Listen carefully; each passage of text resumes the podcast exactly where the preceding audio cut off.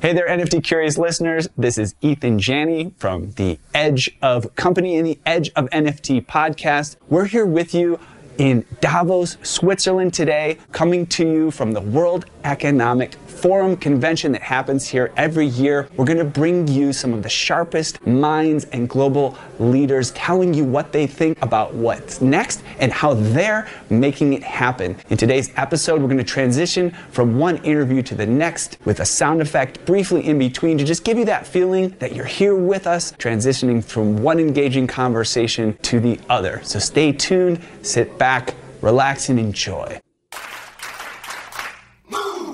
Welcome to the Edge of NFT with your hosts Jeff Kelly, Ethan Janney, and Josh Krieger, the podcast that brings you the top 1% of NFTs today and what will stand the test of time. We explore the nuts and bolts and the business side, and also the human element of how NFTs are changing the way we interact with the things we love.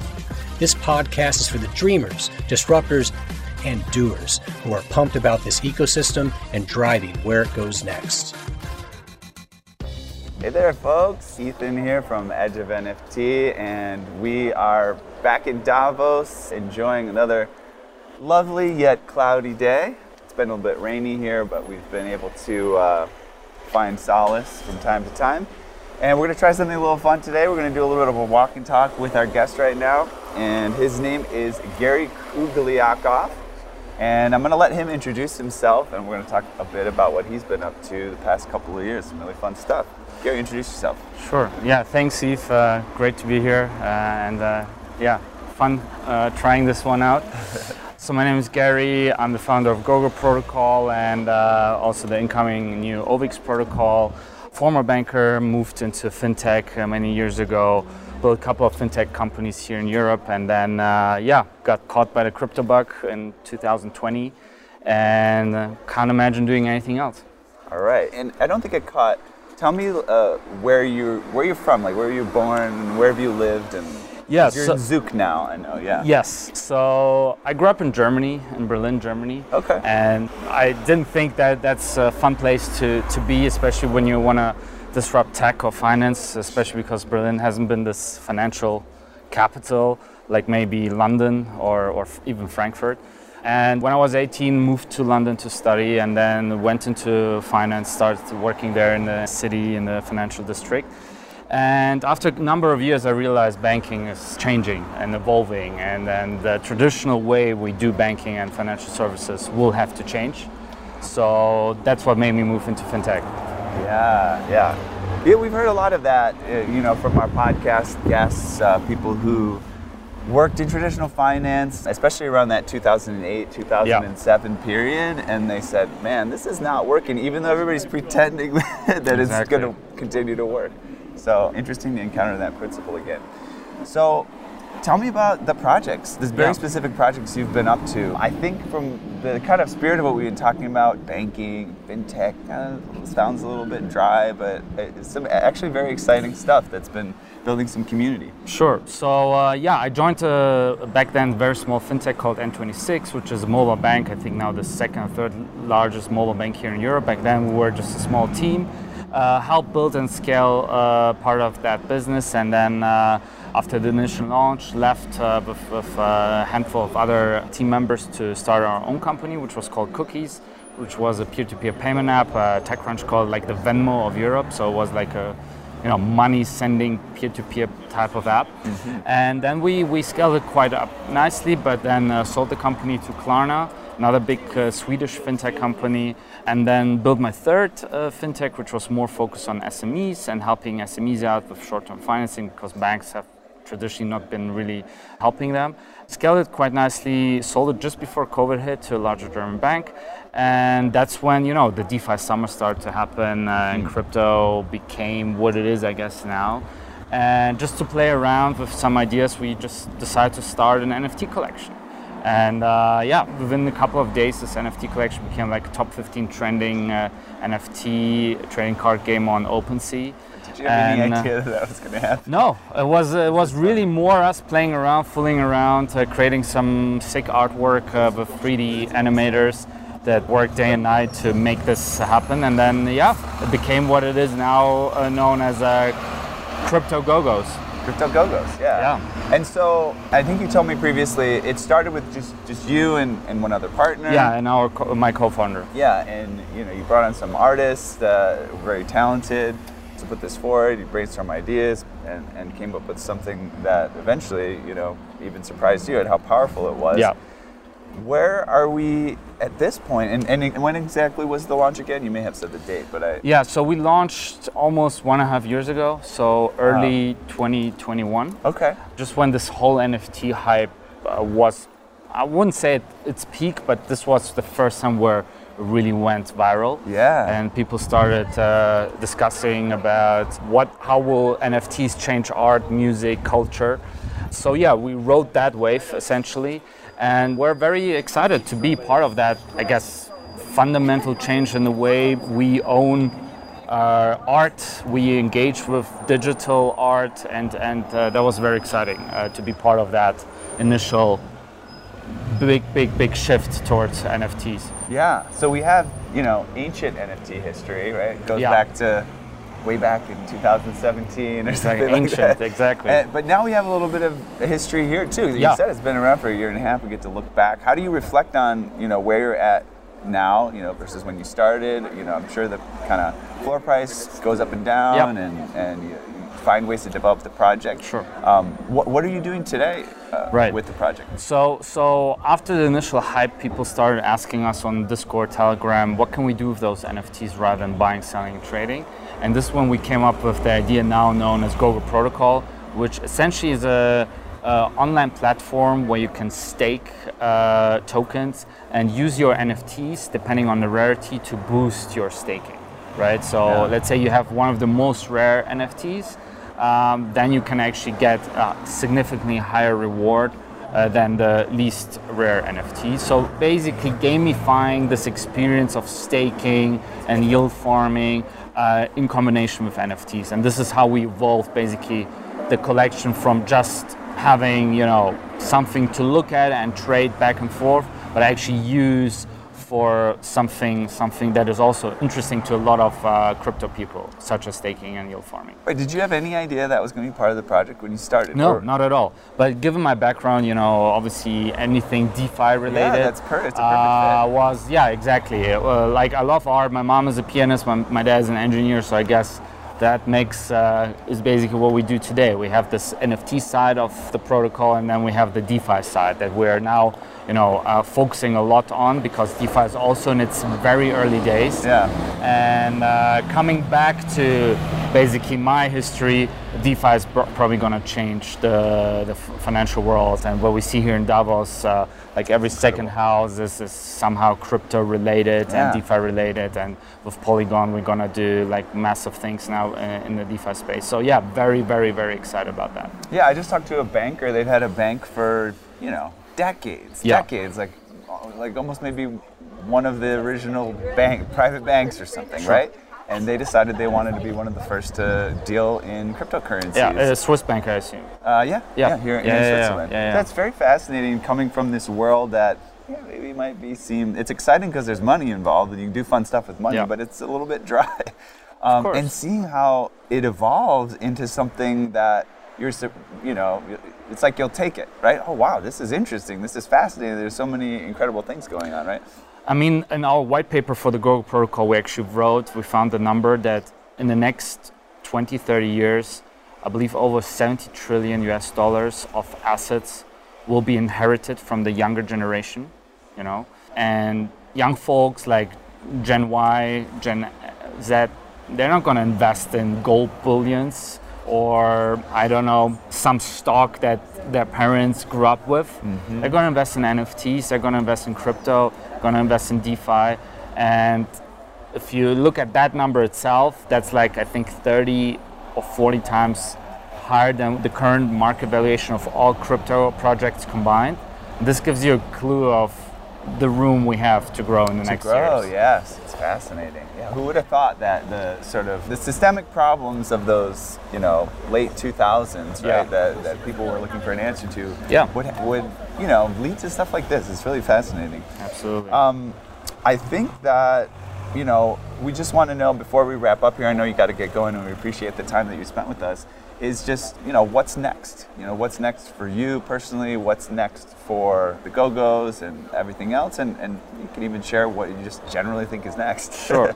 so one thing I can share: the go-go protocol that is, uh, uh, embeds also the NFTs is gonna relaunch uh, version two or 2 mm-hmm. probably as early as next month, and we're very excited about that. We're gonna expand the product offering there will be very interesting uh, products for, for the user to stake their, their crypto with and uh, engage with their NFTs. And then, other than that, we are basically launching a money market protocol on Polygon. It's hopefully first native money market protocol called OVIX.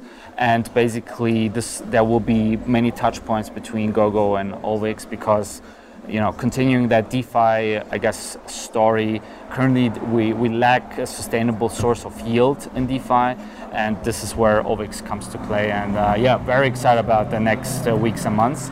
Uh, and yeah, personally, uh, you know, I get little sleep as it is, so I don't think that's going to change anytime soon. But definitely looking for better weather uh, in this incoming summer.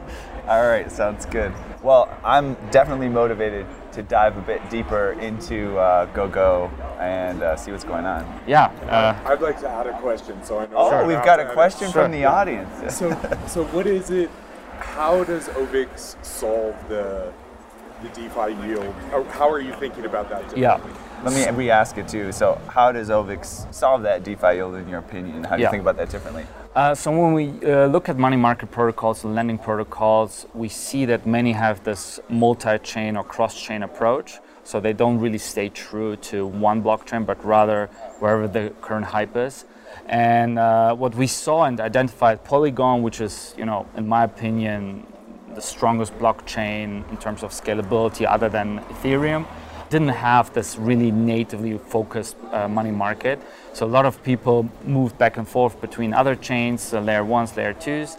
So we, the Go protocol is on Polygon. So we identified that for our users, it would be great if we can basically support them throughout the whole yield generating journey. And yields currently, if you look at where yields actually come from in DeFi, they usually come from lending and borrowing initially. Then there's you know arbitrage opportunities, other funky strategies but the uh, the funky strategies. Yes, uh, uh, exotic strategies, exactly. Like based on like derivatives and yeah. you know. We've all encountered some funky strategies before. exactly.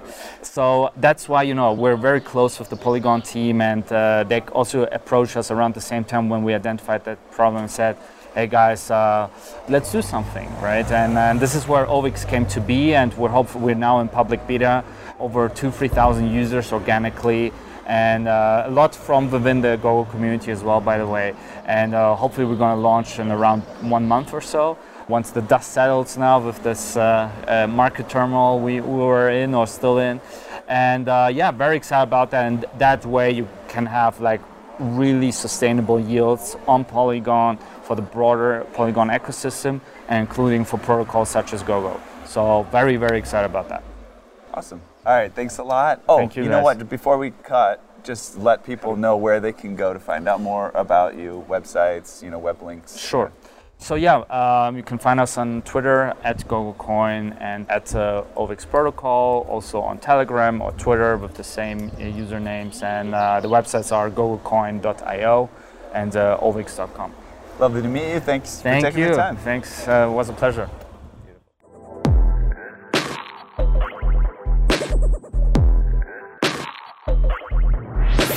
All right, here we are back again at Davos. I'm Ethan here with Josh Krieger from Edge of NFT, and we have some very special guests today Maria Buccellati and Andrea Abrams, and we're going to talk a bit about fashion. Exciting topic to bring here to Davos. I'm going to let them each introduce themselves, and we're going to jump into a rousing conversation. So why don't we start with Maria? Yes, I'm Maria Buccellati. I'm founder and owner of Faith Connection and co-founder of Faith Tribe.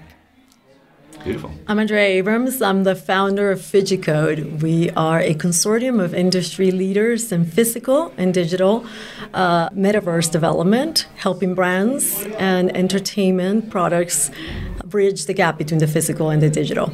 I'm also the chief strategist for Faith Tribe DAO with Maria. Excellent. And it's such a privilege to have you here. I know, you know, we had to kind of pull you in from everything that's going on. I know Andrea, you've like gotten two hours of sleep every day for the past week. so, anyways, it's great to be able to spend some time with you. I think a great question to start with, just to give some foundation here, is you know, why is Davos an important place to be for you um, this week? You know, what brings you here, and ha- have you been involved before? And if not, why now? You know, this is the first year for me with Web three, with with uh, with what's going on with the what I call the most transformative thing that's happened to the fashion and retail industry in, in, my 25 years in the business. I thought it was important for us to be here because it was one of those events that was really very neutral when it comes to protocols and it was very platform agnostic. So, what I loved about the program is that we have a lot of, of friends old and new coming together that are all involved in metaverse development. So you have NFTs, you have conversations about crypto, you have conversations about platforms. And I found that the content is very innovative and very much forward looking at what's next. You know, this is what we've done so far and where are the smart companies going forward. So it was great to see some of the traditional Web 1 and Web 2 players here as well. Absolutely. I even learned yesterday there's a metaverse committee for the World Economic Summit and Robby Yung from Animoca Brands we we hung out with him for a little bit of time. He was only here for 24 hours, but you know, the fact that they're having this committee says a lot about the significance of what we're all doing and how we're spending all of our time. Maria, any comments on kind of being here? well, I mean, I see that what we're doing is so important in this moment, and it's a moment in time, and we're living it in this second. We're part of the world economy. We're part of the progress. That's why we're here. There's a reason. I mean, it's not just like that. And it's interesting to see such a dynamic group of people put together where there's different sorts and different businesses. I mean, I was on the plane and next to me was the mayor of Miami, and I was like, "Oh, you're going too," and he's saying, "You're going too," and I said, "I have a talk, and you, I, I do too," and it was kind of just so casual, you know. See Mayor Francis Suarez on the plane coming here and being part of something that I'm also part of. And so it's a movement. And this is what's different today in Davos. And this is why these conversations in blockchain in the blockchain hub are so creative and so novel. Absolutely. I was just talking to the Ministry of Trade for Singapore, and they're interested in Web3. So it's really quite incredible. And you know, one of the key components of Web3 that, you know, could be the whole focus of this conversation or a house or a conference is DAOs. And I, I think that there's a lot of misconceptions of DAOs. And there's also um, a lot of uh, capabilities of DAOs that don't always get talked about. And I'd love to get both of your perspectives on DAOs and how they generally um, you know, are working today, what maybe they could do differently, and how they apply to an industry around fashion and can support some of your goals like sustainability. So for me, DAOs are, you know, again, I come from the, Maria comes from a very organic way of building community. And that's why I was so excited to, to join her. I had been in the blockchain space since 2018 with some of the biggest protocols. You know, I'm a big believer in Gavin Wood's belief that it's all about uh, truth and not trust. Okay, and so when you think about DAOs and the ones that failed, and you think about what Gavin said here at Davos yesterday, uh, we need more truth. And so when Maria called me, and said, you know, you've been involved in, in, blockchain for fashion, you've been involved in funding some wonderful digital wearable platforms. How would we do this if we do this through a DAO and Web3? And I said, there's very few people who can really do that authentically and with truth. And that's and Maria is one of them. Because I lived through that experience with Maria the physical world. We were friends in the industry, in the, in the physical fashion industry, at a time when I said, no more store parties for me. Been there, done that. Maria's store parties were epic.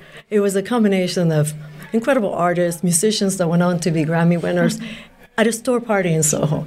It was building community. And I started saying years ago to a lot of the, the fashion brands that I advised, you need to start looking at the community you are approaching. It is consumption for access, not for possession. And the access that Maria created around Faith Connection is the spirit of a proper DAO. And it is that access that couldn't be so easily democratized when it was you had to know Maria, you had to know someone who invited you to the store, you had to be in New York.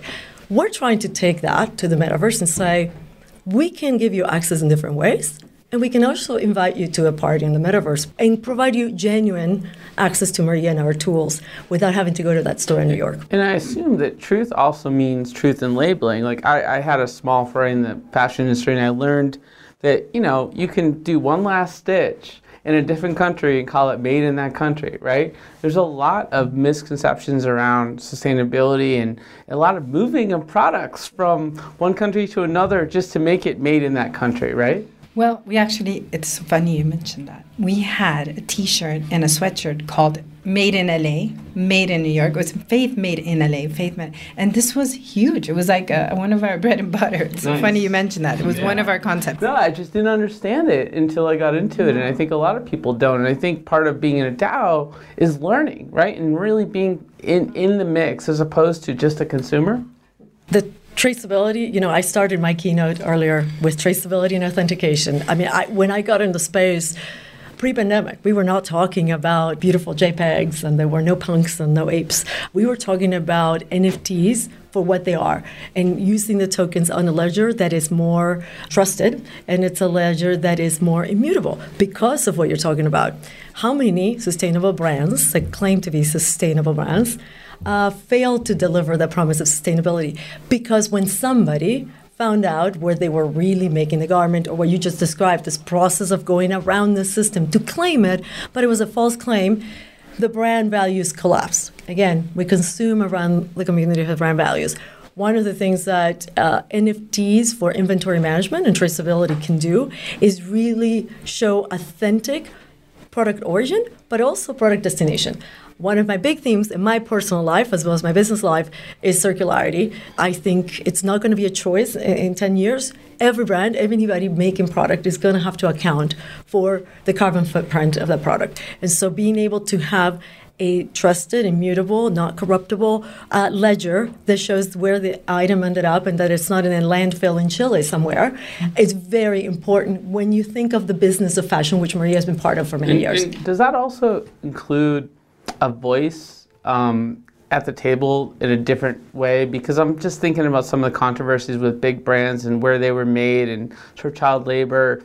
And you could write them, you can call them, but but that's not the same as being part of the decision making process. Is, is are you sort of rethinking that from a DAO perspective? I, I'm rethinking because in any case, this experience of being in Davos has given me a possibility to learn also about the DAOs around us which yet last night I was with Deepak Chopra and he went to me, he was speaking and he goes, creativity is uncertainty. And what is it? We are in an uncertain moment, right? And he was in a presentation of a DAO of the cities of the future. And they were talking of how we're going to save those cities.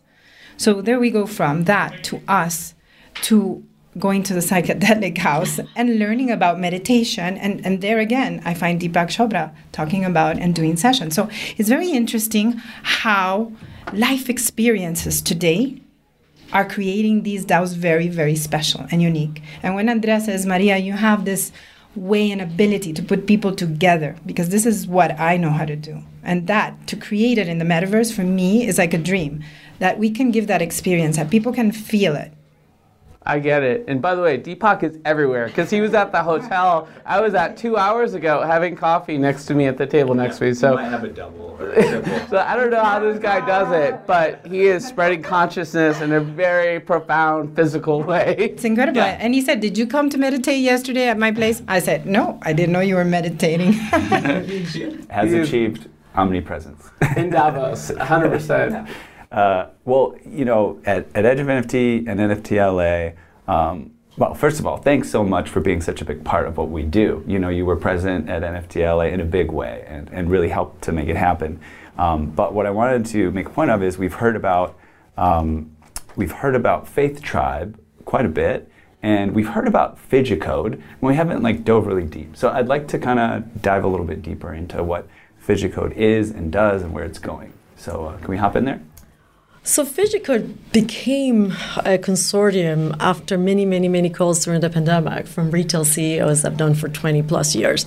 Everybody wanted a, a, solution for the metaverse. So you helped us enter Web 1, Web 2, now help us with Web 3. And I said, you know, Web 3 is not something we can enter. There's no tunnel to the metaverse.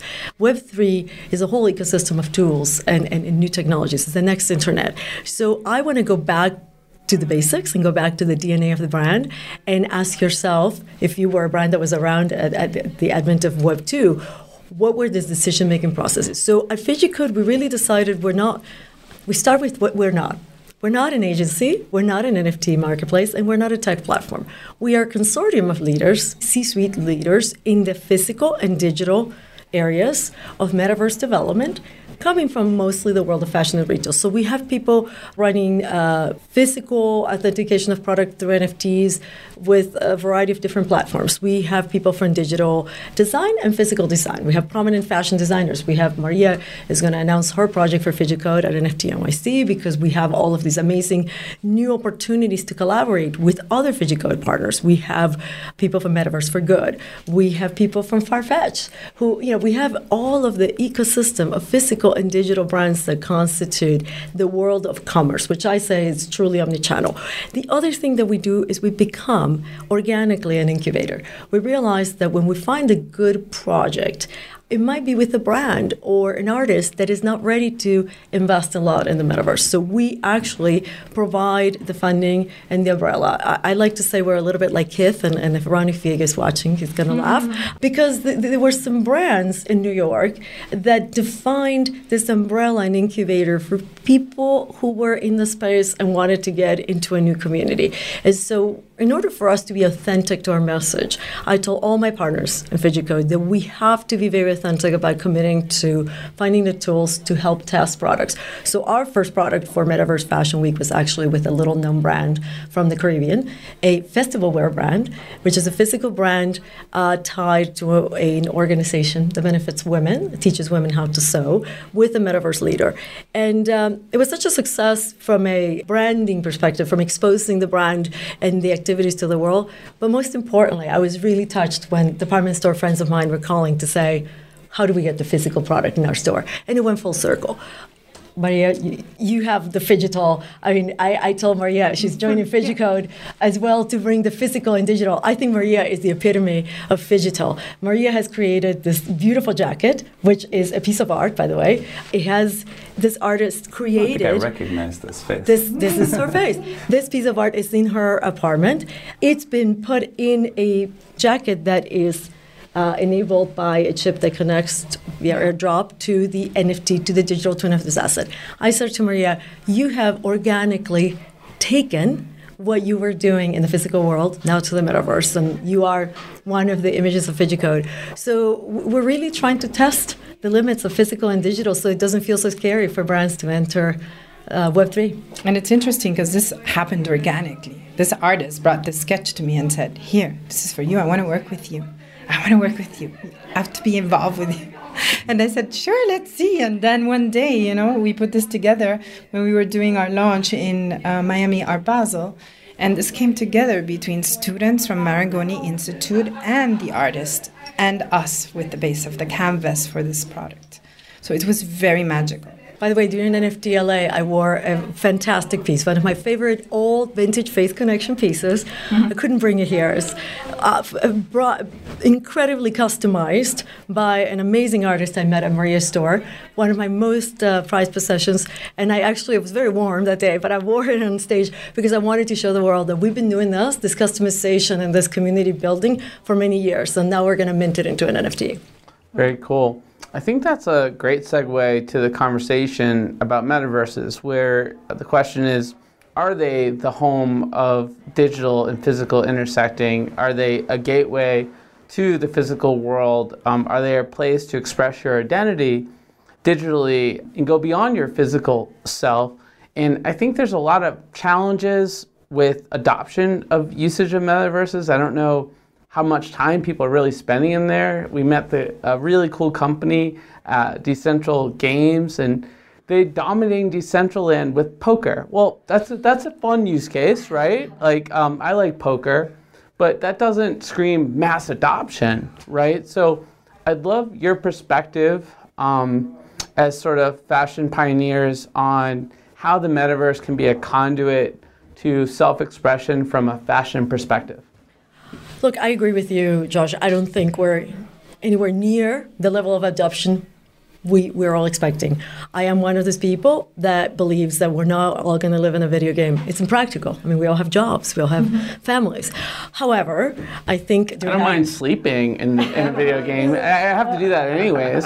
But I will say. If you watch Mark Zuckerberg's yeah. introduction yes, to Meta, yes. they sh- that it's you're working in the metaverse. Very interesting. But I think some of that is, you know. He's ready for you to be working for him. I think, I think people are concerned that we're trying to bring everybody to a very cartoon oriented type of world. And I, I, I will tell you the fashion industry.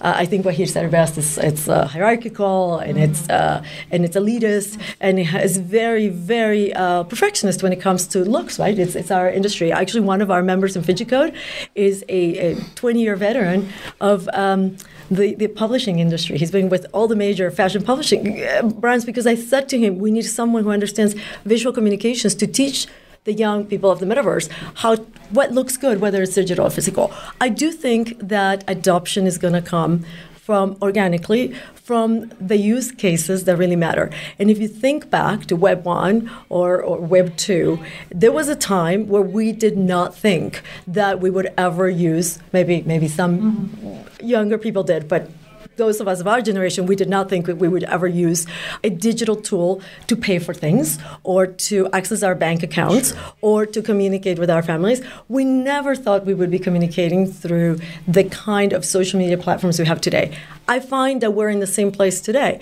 We are the tools are not fully developed, but you can start seeing how selling product in a virtual world that's more photorealistic and showing the garments in digital ways to buyers, for example, could be very attractive for a brand because it, it, digital sampling is going to save a lot of money and time. Yeah, I mean, it seems like one of the more obvious use cases, right? Like it's it takes time uh, to get to the mall and to shop and and like it's really hard for for me at least to find brands that fit my body correctly and and and, and that I like the style. And and you know I can't I, am not at the point where I'm getting custom everything right so so I'd like to be able to like hang out at, at a, the Josh Mall and check out the shops that I are all about that. Josh. I love that you're saying that because the people who know me as the future is phygital, I talk about a world with no sizing. The fashion industry is notorious for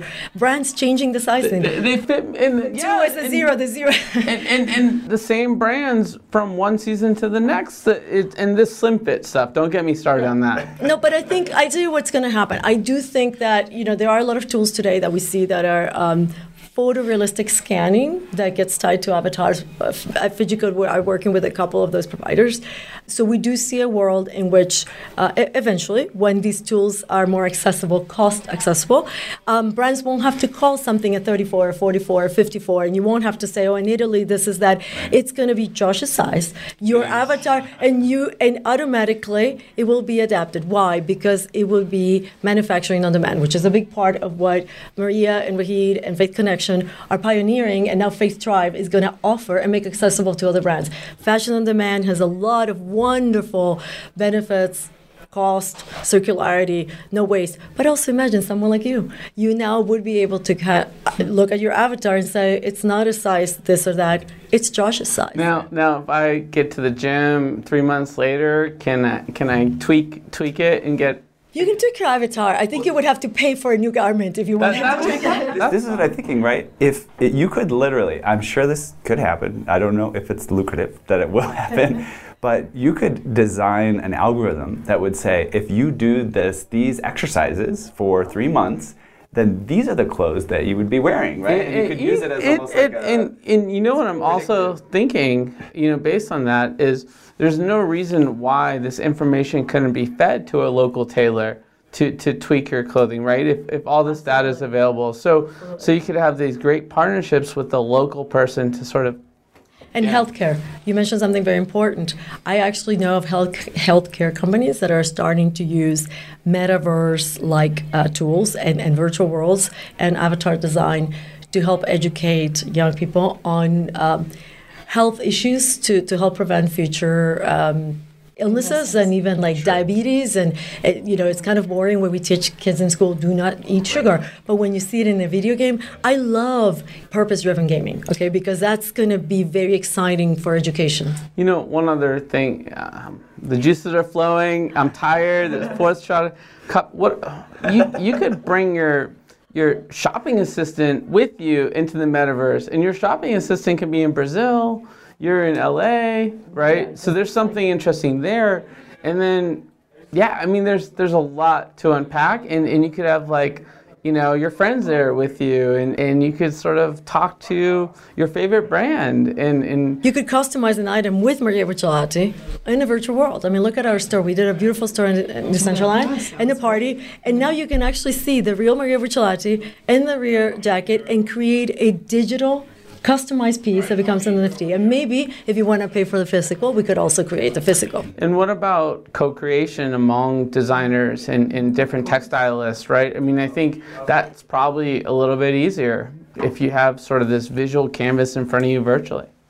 Yeah, that's the next step. And actually, we're, already working on that because the, what we talked about earlier in our panel was, well, you know, Faith Connection was pioneering this mm-hmm. collaborative effort under the umbrella of a very strong brand. You know, there's only so many artists that you can access and so many people who could attend the party. Now, what we have on we could have an endless number of digital artists to join the platform and we could offer them the chance to customize items. They could use our utility coin to buy access to different tools and, and, discounts and a variety of elements of our industry that are typically very hard to access until you reach a, certain critical mass. But you can also create digital versions of garments that could be far more interesting than you thought. You know, there are limitations to what we can do in the physical world. And I talked earlier about metaverse identities. I tell all the brands the biggest opportunity I see for you, you're not just dressing the physical community members or customers or you're trusting their alter egos. So the brand that we launched Phygicode uh, by wildflower it's a carnival wear brand. I don't see myself wearing that in manhattan anytime soon but my avatar was rocking it yeah. in the metaverse. And i don't want to be this person in the metaverse because in the metaverse i can be 15 other people. So if you're a brand you can sell me certain things in the physical world and you can sell me infinite styles in the metaverse. So I do think that we are exploring more of that, and the artistic community is embracing it because out of that, brands will also be able to source new talent that was not available to them before. So, so sounds like there's going to be a Faith Tribe DAO fashion festival in the metaverse at some point in the future. Well, we just already just did the burner one, so oh, it's already happened. Awesome. Of course. With Blondish. Yeah. And well, then you could great. come. She's yeah, awesome. Blondish was great. But also, you're going to be able to come and customize on the metaverse with our artists. They will have their turn. You know, you can pick and pull. Hmm. I think this is such an important conversation, Ethan, because like I think the metaverse is so nebulous, and we've really talked about some very specific use cases. Here. Sure. Yeah. And uh, unfortunately, we'll probably have to cut the conversation. And I think for two reasons.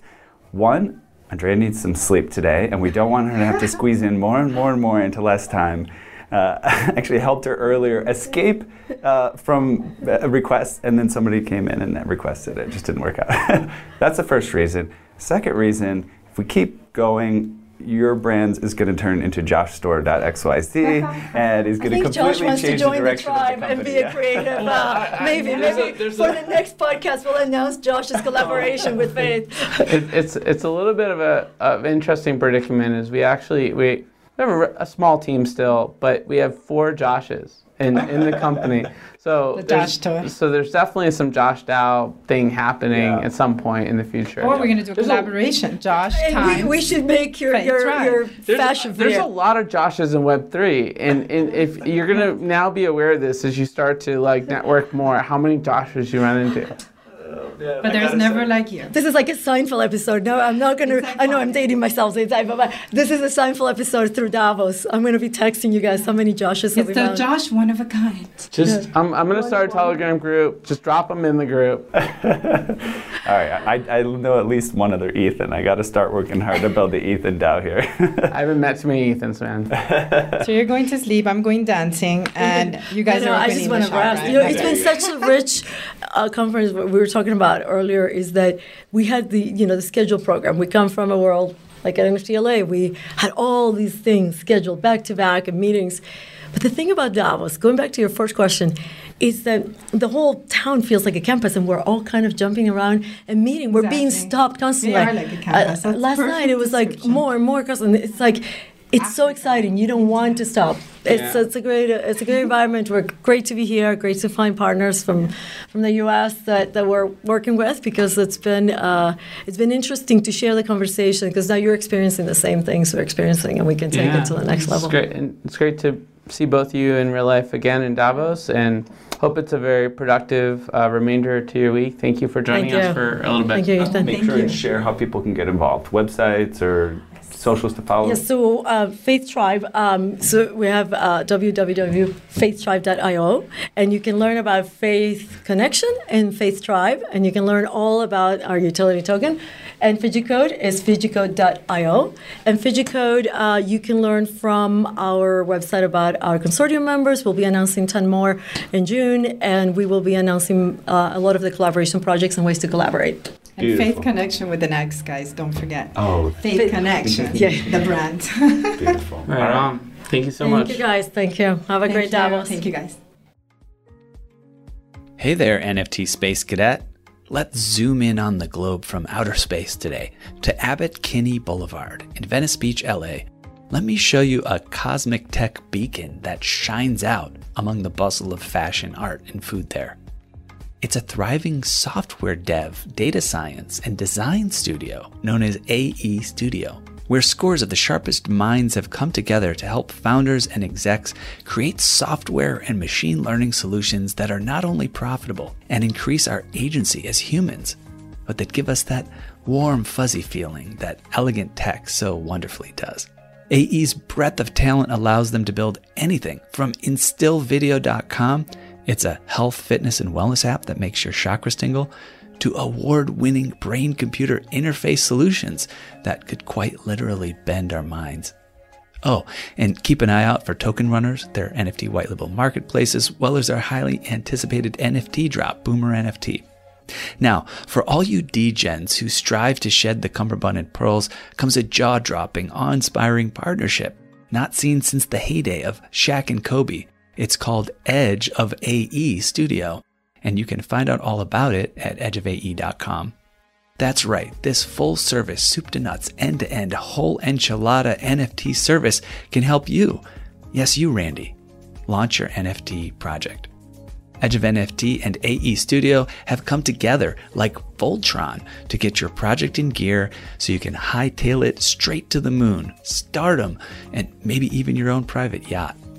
Go to edgeofae.com to find out more. That's edgeofae.com. Actual results may vary depending on moon landing location, domain of stardom, scale and model of yacht, as well as whether scale model of yacht or actual yacht. Hey there, Ethan from Edge of NFT, coming to you from Davos yet again. We're taking advantage of the fact that it's not raining right now to get some time outside, uh, let you see the, the scenery and the environment. We'll go for a little walk as we talk to our guest right now. And if you catch this on video, um, you'll maybe see some beautiful misty mountains in the background. So, without further ado, I'm going to introduce Cyrus Fazel from Swissborg, and we'll get the conversation started with him giving a little bit of background on himself and, uh, and what he's up to. Yeah, well, my name is Cyrus Fazel. You said I'm the proud founder and CEO of Swissborg. Always here to serve you. so, what about myself? Uh, I'm a Persian Swiss as a background. I worked 10 years in TradFi, mainly in hedge funds and private banking, wealth management, and didn't find my purpose. And I said, okay, well, you know, what should I do? And I said, well, I probably should do the same thing, but provided not to that 1% of that planet, but focus on that 99%. Hmm. And I got into crypto thanks to my dad that's in Iran. I sent him some Bitcoins, then I realized that Bitcoin was not just a thing to speculate, was as well a product. Then I Wait, understand. I'm gonna want to stop you right there. You said Yeah. thanks to your dad in Iran. Yeah. You sent him some Bitcoin. Yeah. So exactly how did this work? Did he introduce you to crypto, or did you to introduce him, or did you? Yeah. How did? Unpack that a little bit. That's a good one. he definitely didn't tell me to send him bitcoins. Oh, okay. But it was his 70th birthday. It was like five years ago. Uh-huh. And long story short, in Iran, you can't send out money. This, this doesn't happen, right? There's no bank accounts, there's no SWIFT, there's no credit cards over there. And my cousin told me that if I would send him, him some bitcoins, he would then buy a bottle of whiskey for my dad. Okay. And, uh, and he said, yeah, send me like, you know, whatever, a big amount of bitcoins. I sent him some bitcoins. He did buy a bottle for my dad. Okay. Eventually. So that's how I got Okay. to, under, to and understand. what year was that? That was 2015, yeah. Okay, so so the, those bitcoins that you that you that was- you coughed up for that whiskey are probably worth quite a bit right now. yeah, especially the fact that the, the price of alcohol in Iran is very expensive because you can't get Ah, usually there uh, out go. of the, of the supermarket, right? So just tell them, hey, I'll give you the whiskey back. Exactly, the bitcoins. All right. Exactly. Okay, great. Thanks for unpacking that a little bit. But yeah, move forward uh, uh, on the story here. And and then like I think so many people like you you go from speculation to then actually understanding the product and the product understanding the philosophy of decentralization and all of that. And ethereum came into place in my life. First i thought it was just another litecoin. But my co-founder anthony that's very he's an engineer his background he's like no this is and then i understood web3 like this is a platform where we're going to be building things where we're, going to be doing whatever we want we wanted to sell our projects Swissborg to people, fundraise, all of that. Didn't happen. No one believed us in 16. And then in 17, we said, let's just do a crazy ICO and let's see how it works or not. And fortunately, it did work very well. And uh, we did raise our hard cap back then in 2017 18. And since then, the big mission at Swissborg is democratizing crypto wealth management by making it fun, fair, and community centric. Yeah. Beautiful. I love that. It's a great mission, nice and succinct, and uh, wraps in a lot of the ethos of, of Web3. I think so, yeah. So tell me a little bit about you know what you're doing these days, like things that people should be looking out for, how they might be getting involved, or Right. or gain start to gain awareness. Yeah. Yeah. So there's two things. I mean, our platform today enables people to, especially from Europeans, it's mainly the, the big market community we have today. People could buy and sell crypto, deposit within a few seconds their money, do some DeFi within a few seconds as well, and get, you know, a great amount of yield on that. And uh, but looking at all this, the DeFi uh, world, it's a really massive, you know, jungle. And with that jungle, you have great opportunities, but you have the snakes as well and things that are different and difficult. And I think so. One of the big thing that we've been saying for a long time is not one size fits all, right? Right.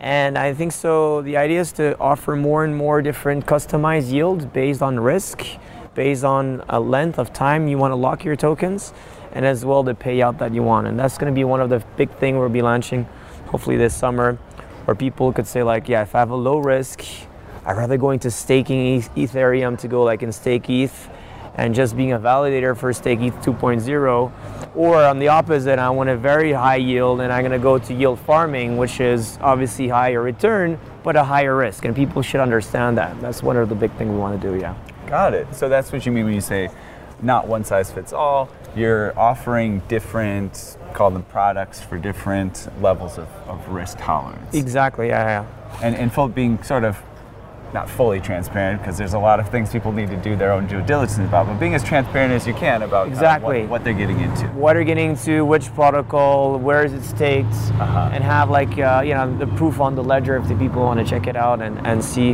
where the funds are are they segmented and and all of that which is very important i think so today Great. Hey, let's stop a second and let people get a get a view of the mountainside here. We'll, we'll chat. We'll chat at the at the ledge here. nice Okay, so now you told me, of course, we're Edge of NFT, Yeah. and we love to talk Web3 and DeFi and all kinds of stuff like that. But but you said you're actually cooking up your own NFT projects, yes? Yeah, that's exactly true. Yeah, um, the uh, the idea here is that, uh, especially at the World Economic Forum, I think so. We always have to think about what are the impact we're creating on on the planet, right? And um, you know, two years ago when I was here, I remember BlackRock, which is the biggest asset manager in the world, said by 2030, every investment will be ESG compliant, so environmental, social governance, approved by certain standards. And um, you know, it made me think that that's a great thing to say, and it's a, now a great thing to actually put into place. And and we're going to create a thematic essentially that uh, will be investing into layer zero, one, and twos.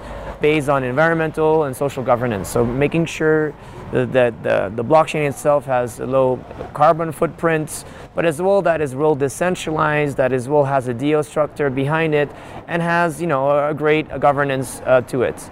So that's the, the product itself. So it's like an ETF. Mm-hmm. People be able to invest it, and you know we'll be able to find the tokens, rebalance it within people's wallets. So it's not like a fund; it's actually a more a strategy. And for that, we're launching this NFT uh, collection, which is that we're, we want 10,000 superheroes and super heroes that could potentially mint this uh, NFT. And uh, the idea is that by having this NFT, well, you obviously are part of this new evolution and revolution. And the second is that a lot of the royalties of this NFT will actually go to buy more tokens on the markets and be given to a DAO where people could take some initiatives on this ESG topic. Hmm. So I think so that's a really cool way how to to have a real strong mission of having that hero shiro uh, cyborg nft but at the same time have a deal process where people could think could, people could pass initiatives and people actually could get a lot of different airdrops with these new tokens like you know STEPN that's a really move to earn cool thing or you know other ones sweat coins or things like that and right. other things that have that ESG type of mindset. Yeah. Yeah, that's great. And we've been pleasantly surprised at how much ESG has entered the conversation um, here at Davos, and especially among the kind of the bustle surrounding the convention. Yep. And uh, people are incredibly excited about the possibilities that blockchain brings to ESG. Yep. Uh, we talked to an organization called Proof of Impact. Yep. Right. Know where, these guys. Yep. Exactly. Where that's all they're about is um, just bring, bringing it on the blockchain. Exactly. making sure that people can trust what's going on. So that's very exciting. There's like NFT trees as well. I don't know if you heard about those ones as well. It's like NFT. Uh, you plant each time you mint an NFT, you essentially will be creating a tree, and uh-huh. essentially you'll be able to say like, well, thanks to me, I got this NFT which represent trees. I think there's a lot of there's a lot of great initiatives, and uh, that could be monetized. But more importantly, I think so could save our planet, which is I think so what we're all here for. Beautiful. So, you know, we'll wrap up soon because I, I know you got to move on to some other things today. We really appreciate you joining us. Love to ask you, you know, what's inspiring you outside of, of your inside world there, you know, in the world of Web3, NFTs, DeFi, and maybe even a little bit of where you think things are headed. Yeah, I think so. Like today, we're in this one of the the worst period of of this planet, environmental, social, and socially, right? And uh, in the pandemic, the war, the economy, everything is going to showing us we're doing something extremely wrong, right? And I think so. Uh, you know, we're not going to solve this today at the WEF, but I think so. We need more and more people to have this conscience that rather Mother Earth or humanity is not going very well. Web3, I think so, it is definitely something that could change the relation that we have with the economy, that we have with products, that we have essentially as well with governance. So anything that has a DAO structure, that has a token economy around it, I think so it's lovely, especially if we could get more to identity. And I think so that has been a lot of this NFT craze is that obviously people flipping and making a lot of money, that's one thing, but it's as well how to acquire new status. And the status could be through a lot of different tokens. And I think so that for me is where this we're starting to build this digital identity. And at the end, what's a, you know the blockchain is just a book, and there's entries of what did you do as yield farming, which tokens did you buy, which NFTs you collected, which which things did you mint, and, and, and if you could bring an identity on top to that, well then people will do the good behaviors and probably will be start to reward people doing these good behaviors. I think so this could be something really exciting is is yeah, building like a proof of identification on the blockchain. yeah, yeah, I love it. Well, that's uh, I, I, love the forward thinking. I love that you're able to share that with us, and I'm sure the, the listeners and viewers are appreciating your insights on the future, the potential future. Um, we'll wrap up here. I want to make sure before we go, people know how they can get involved with Swissborg. Give them some links, uh, places to visit, actions to take. yeah, so you know anyone could download the Swissborg app besides the U.S. market. Sorry, guys, uh, we're still not regular. Regular. We have. We're still not licensed over there. We're a licensed company out of Europe mainly, but you know always on Twitter to follow uh, and uh, yeah, share the love. Beautiful. Well, thanks so much for joining us. thanks, Nathan, so much. Thanks, Appreciate Ethan. it. Sorry. Yeah.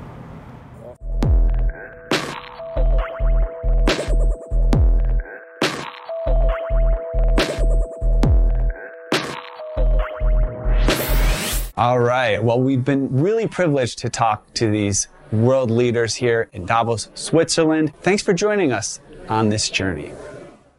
We have reached the outer limit at the edge of NFTs for today. Thanks everyone for exploring with us. We've got space though for more adventurers on this starship. So invite your friends, recruit some cool strangers that will make this journey all so much better. How? Go to Spotify or iTunes right now, rate us and say something awesome. Then go to edgeofnft.com to dive further down the rabbit hole. You can also come and participate in edgeofnft.com slash discord and get to know the community. Lastly, be sure to tune in next time for more great NFT content. And thanks for sharing this time with us today. The views and opinions expressed on the Edge of NFT podcast reflect solely those views and opinions of the show creators and its guests. We're learning as we go, just like you. Please make sure to do your own research. Our podcast is not financial advice. There are multiple strategies and not all strategies fit all people. You understand that you are using any and all information available on or through this podcast at your own risk.